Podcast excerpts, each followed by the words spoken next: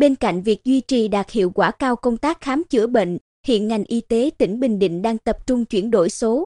Mới đây, một số cơ sở y tế của tỉnh đã triển khai chữ ký số, chữ ký điện tử. Đây là một bước tiếp theo trong quá trình triển khai bệnh án điện tử.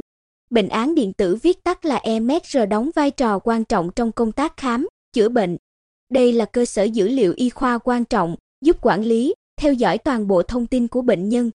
Ông Lê Quang Hùng, Giám đốc Sở Y tế chia sẻ, các cơ sở khám chữa bệnh trong tỉnh đang nỗ lực số hóa các bệnh án để tiến tới EMR. Vừa rồi chúng tôi triển khai thành công một bước nữa trong khâu số hóa bệnh án là thực hiện chữ ký số và chữ ký điện tử cho nhân viên y tế. Chúng tôi cũng đã cập nhật phần mềm, tổ chức tập huấn để các cơ sở y tế triển khai tốt hồ sơ sức khỏe điện tử công dân.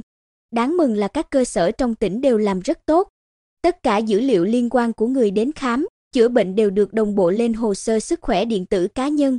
Khi hoàn thiện, điều này sẽ hỗ trợ rất nhiều cho các y bác sĩ khi khai thác thông tin để chẩn đoán, điều trị. Sắp tới đây chúng tôi sẽ liên kết cơ sở dữ liệu giữa các cơ sở khám, chữa bệnh trong toàn tỉnh. Xã với huyện thì đã xong lâu rồi, sắp tới sẽ liên kết huyện với tỉnh và tỉnh với tỉnh. Tại trung tâm y tế thị xã An Nhơn, một trong những đơn vị đi đầu của ngành y tế tỉnh về chuyển đổi số, đã triển khai chữ ký số cơ bản hoàn chỉnh. Ông Lê Thái Bình, giám đốc trung tâm y tế thị xã An Nhơn, thông tin hiện toàn bộ cán bộ, nhân viên thuộc hệ thống y tế An Nhơn, từ khu vực khám bệnh cho tới từng bệnh phòng, ai cũng có chữ ký số. Điều dưỡng, bác sĩ, những người tham gia trong bệnh án được ưu tiên làm trước, kế đó là bộ phận kế toán, thu phí. Nhận văn bản số thì phải có chữ ký số để xác nhận. Tại Trung tâm Y tế thành phố Quy Nhơn, Giám đốc Trung tâm Trần Kỳ Hậu cho biết, chữ ký điện tử mang tính chất nội bộ nhưng chữ ký số có giá trị pháp lý sẽ liên thông với phần mềm kê đơn thuốc quốc gia, quản lý chuyên môn thống nhất trong toàn quốc, có giá trị trong khám sức khỏe, dễ thấy nhất là khám sức khỏe lái xe. Do đó chữ ký số rất quan trọng. Sau 3 tháng triển khai, làm quen, hiện Trung tâm Y tế thành phố Quy Nhơn thực hiện khá ổn. Theo các cơ sở y tế đã triển khai chữ ký số, chữ ký điện tử như Bệnh viện Đa khoa tỉnh, Bệnh viện Đa khoa khu vực Bồng Sơn, Trung tâm Y tế thị xã An Nhơn, điều vướng mắc duy nhất là hiện chữ ký số chưa được bảo hiểm y tế phê duyệt. Do vậy khi in hồ sơ bệnh án ra lưu trữ phải ký sống một lần nữa. Theo quy định hiện nay, muốn được Bộ Y tế công nhận MSR, làm cơ sở để bảo hiểm y tế thừa nhận chữ ký, MSR và chấp nhận thanh toán, cơ sở y tế phải đồng bộ, số hóa toàn bộ hệ thống thông tin y tế trong bệnh viện. Còn trong giai đoạn giao thời như hiện nay, ngành y tế làm việc như gấp đôi bởi vừa làm hồ sơ số, vừa phải in ra để ký sống.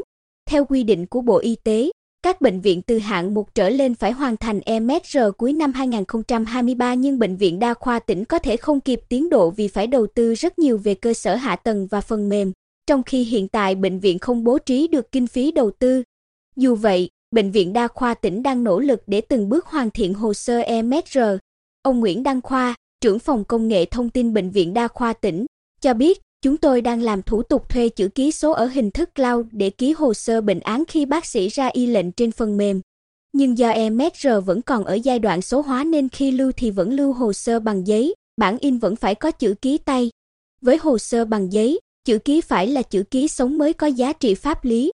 Chữ ký số chỉ có giá trị trên hồ sơ điện tử thôi. Tuy cập rập và chồng chéo như thế nhưng đây là một bước để tiến đến hoàn thiện eMR. chúng tôi vẫn cứ phải thực hiện.